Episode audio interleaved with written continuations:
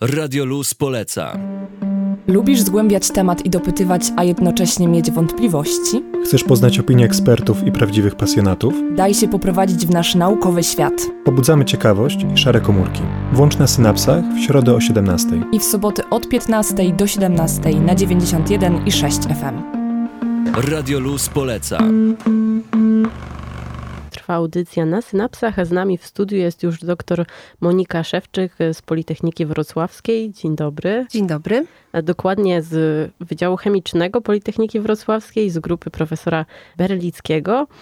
I chcielibyśmy dzisiaj podpytać o to, o czym głośno słyszeliśmy i, i czytaliśmy na, na stronie, czy to Politechniki, czy na Facebooku, o projekt współpracę z, z laboratorium w Porto, Portugalii. Tak, zgadza się. I ta współpraca ma dotyczyć O czym będzie ten projekt? Może nowych mogła nam- nośników leków Właśnie. przeciwpasożytniczych. A co dokładnie? Projekt nazywa się Nanofold i jego celem jest opracowanie oraz przetestowanie nośników leków pasożytniczych w oparciu o foldamery peptydowe. I teraz po polsku. Tak. Dokładnie. A więc z naszej strony, czyli ze strony polskiej, my będziemy projektować oraz syntezować właśnie nośniki na bazie foldamerów peptydowych. Foldamery peptydowe, może zacznę od tej drugiej części, a więc peptydy to jest taka krótsza wersja białek. Białka są nam raczej wszystkim znane, bo pełnią ważne funkcje w organizmie. Mamy enzymy białkowe, mamy hormony białkowe.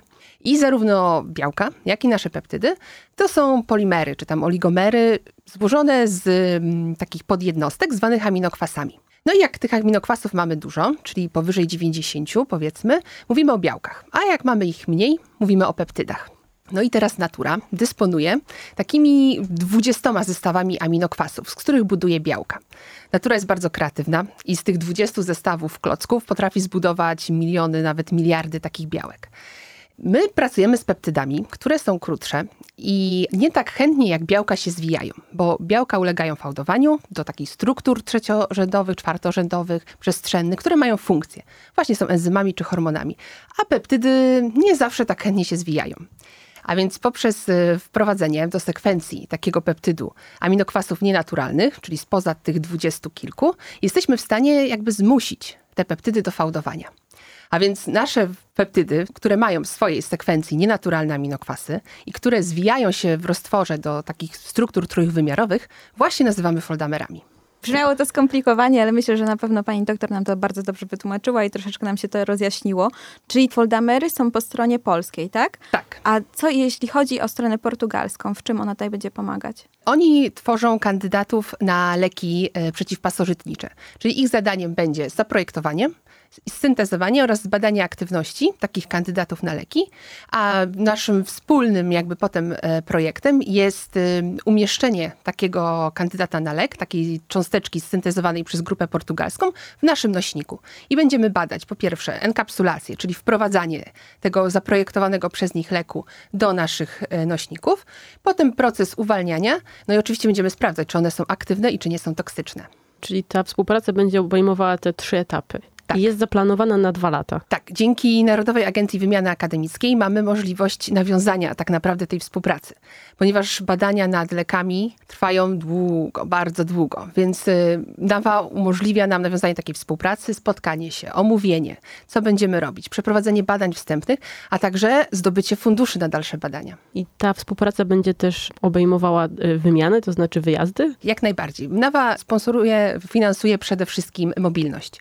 A więc zaplanowane są wizyty zarówno naukowców portugalskich w Polsce, jak i nasze wyjazdy do Portugalii. Czyli w przeciągu tych dwóch lat, kiedy będzie trwał ten projekt Nanofold, a przynajmniej jego pierwsza część, planowane są wyjazdy koordynatorów, czyli moje oraz e, profesor Pauli Gomesz oraz doktorantów, którzy będą zaangażowani w realizację tego projektu. A jak duże zespoły są zaangażowane? Od strony polskiej na przykład. Od strony polskiej? W skład y, naszego zespołu wchodzi, ja jestem koordynatorem jako młody naukowiec, ponieważ ja jestem młodym naukowcem, więc w projekt jest zaangażowany także profesor Beliski oraz mamy jeszcze jedną doktorantkę. Po stronie portugalskiej jest to profesor Paula Gomes, która jest koordynatorką, jeden postdoc i dwie doktorantki. Po co w ogóle nam są te leki przeciwpasożytnicze? Przeciwko czemu one są skierowane? Czy to będą jakieś konkretne właśnie przeciwko jakiejś konkretnej chorobie? Już pytam o tę stronę portugalską, wiem. Tak. y, Grupa profesor Pauli Gomes bada leki głównie przeciwko malarii, ale także przeciwko śpiączce afrykańskiej czy chorobie Chagasa. może nam się wydawać, że no to choroby raczej nas nie dotyczące, no bo większość z tych chorób należy do tak zwanych zaniedbanych chorób tropikalnych. No i po co? W końcu Portugalia nie ma już kolonii, my tutaj w Europie nie mamy much CC ani moskitów, ale Światowa Organizacja Zdrowia w wytycznych na lata 2021 i 2030 wskazała uporanie się wreszcie z problemem tych zaniedbanych chorób tropikalnych jako jeden z głównych celów w celu osiągnięcia strategii zrównoważonego rozwoju. No bo już pandemia koronawirusa pokazała nam, że tak naprawdę problemy zdrowotne Azji czy problemy zdrowotne Afryki nie zostają na tym kontynencie, tylko przenoszą się na inne kraje. Więc jakby w interesie nas wszystkich jest to, żeby zarówno te kraje dobrze, jak i gorzej rozwinięte miały dobry dostęp do opieki zdrowotnej. Poza tym my w Europie też mamy wiele chorób pasożytniczych, więc leki przydadzą się nam wszystkim. Tak, to prawda, dlatego trzymamy kciuki na pewno za, za wytworzenie takich leków, ale dlaczego akurat te foldamery peptydowe? Czyli co w nich jest takiego szczególnego, że akurat te leki przeciwpasożytnicze mogą być w tej formie foldamerami peptydowymi? Z kandydatami na leki jest tak, że jeżeli one już mają jakąś aktywność, co jest tak naprawdę kamieniem milowym, czasami się okazuje, że one są toksyczne. Albo mają słabą rozpuszczalność, albo słabą biodostępność, czyli bardzo niewielka ilość trafia do krążenia ogólnego, albo bardzo wolno się wchłaniają. No i po to są właśnie takie nośniki, czyli tak jakby opakowania na te leki, po to, żeby na przykład zwiększyć rozpuszczalność tego, tej substancji aktywnej. Tworzy się takie opakowania na leki, można powiedzieć, mini, nano. Na przykład są to liposomy, ale akurat w przypadku liposomów ich wytwarzanie jest po pierwsze drogie, poza tym mają niską stabilność. Co jest problemem, jak na przykład przy pierwszych szczepionkach na COVID, kiedy trzeba było je przechowywać w niskich temperaturach, więc y, transport jest kłopotliwy. No jeżeli mówimy o lekach dla krajów y, słabo lub średnio rozwiniętych, no to cena ma także ogromne znaczenie. No więc nasze foldamery peptydowe, po pierwsze, mają wysoką stabilność, po drugie, są stosunkowo niedrogie w wytwarzaniu. Do tego są biokompatybilne, więc one jak najbardziej mogą być nośnikami leków. Czy już wiemy, czy jeszcze jakieś inne leki właśnie już można do nich wkładać? Mhm. Już, już, już co było sprawdzane? Zaletą foldamerów peptydowych jest to, że one są tak naprawdę uniwersalne. Więc tak naprawdę nie ma znaczenia, czy to będą leki przeciwpasożytnicze, czy na jakiekolwiek inne choroby. To tak naprawdę zależy od właściwości danej cząsteczki.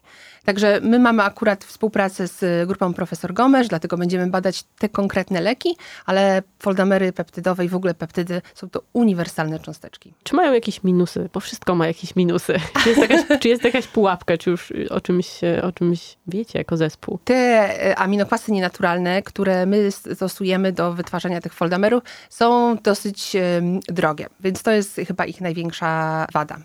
Więc y, jakby ktoś się chciał zająć syntezą beta-aminokwasów, także zapraszam i zachęcam, żeby troszeczkę obniżyć ich cenę.